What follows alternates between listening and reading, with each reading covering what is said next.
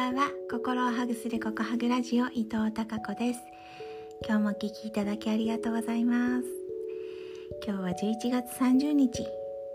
ですって。えー、11月終わっちゃいますよ。早くないですか？あ私はめちゃくちゃ早いです。今年2021年が。なんかあっという間に過ぎている。そんな気がします。これ師走になったらもっと早いんですよねきっとね。ということで明日から12月です。なんと明日から12月だっていうのにですね今日の日中は太陽が日差しがねポカポカと照りつけて、うん、いつも寒い寒い、え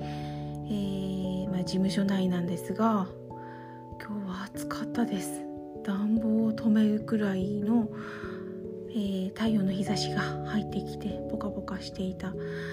いいんだろうか。雪も1回しか降ってないし降ったって言ってもそんなに積もるほどでもなかったのでさらっとね降った程度だったので今のところめちゃくちゃ暖冬で恐ろしいほどなんですけど。うん。暖かいことはすごく嬉しいし太陽が出るとますます嬉しいんですけどいいのかな？ちょっと気候が気になる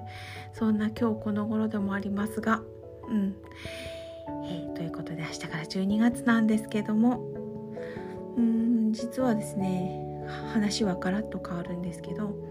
昨日の朝朝一、うん、月曜日の、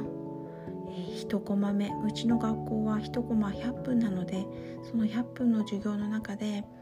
まあ、出張の先生がいらっしゃったのでその出張の、うん、コマをですね私にお願いって、えー、時間を頂戴したので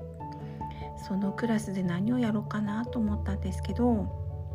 うん今ちょっとかあ考えてみて今必要なのはこれだと思って面談をしたんですね。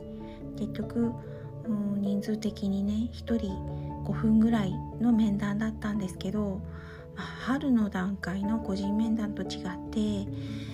あのいろんな関わりで毎月毎月いろんな関わりで、うん、顔なじみにもなっているし、まあ、ワークとかいろいろ一緒にやらせてもらってるおかげなのか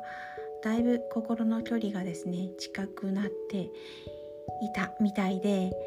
その5分の中の面談がすごいちょっとこうなんだろう有意義だったというかいろんなお話を聞くことができてあいい時間だったなと。ありがたかったかな。ありがたかったなと私も思っているところです。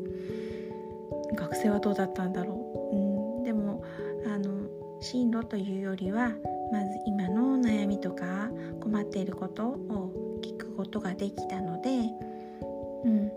あのちょっと重めな学生はまたその後放課後にね長めの面談をすることもできたりしてそんな形につながっていけてるので今ちょっとね今日もその面談の内容なんかをまとめたりなんかしていてうーんじっくりとその科の学生一人一人の顔を思い浮かべながらこれからのこと考える時間が長かったのでちょっと学生たちのことで頭がいっぱいになっていて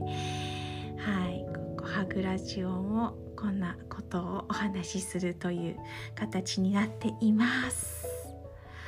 はいそれではまた明日も皆さんにひまわりのようなたくさんの笑顔の花が咲きますように。